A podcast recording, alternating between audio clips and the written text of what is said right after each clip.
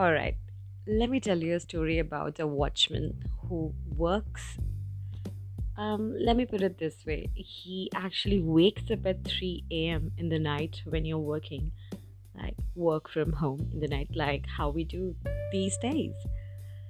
So whenever you're working or maybe trying to sleep while you're at work, you know, he'll make some weird noises with the rod he carries. He'll just hit it on the benches and then he'll suddenly make a noise like, ha! But now, apparently, that watchman is not working. So, from a couple of days, I was thinking why there is so much of silence. I mean, it's peaceful, but that person used to make us feel that we are safe. And now a normal watchman who does not make any noise, however, I'm not sure if he is a good security person or not.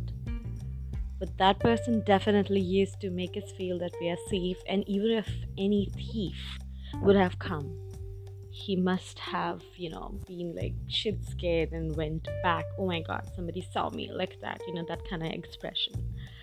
So I don't know if I miss him, miss him.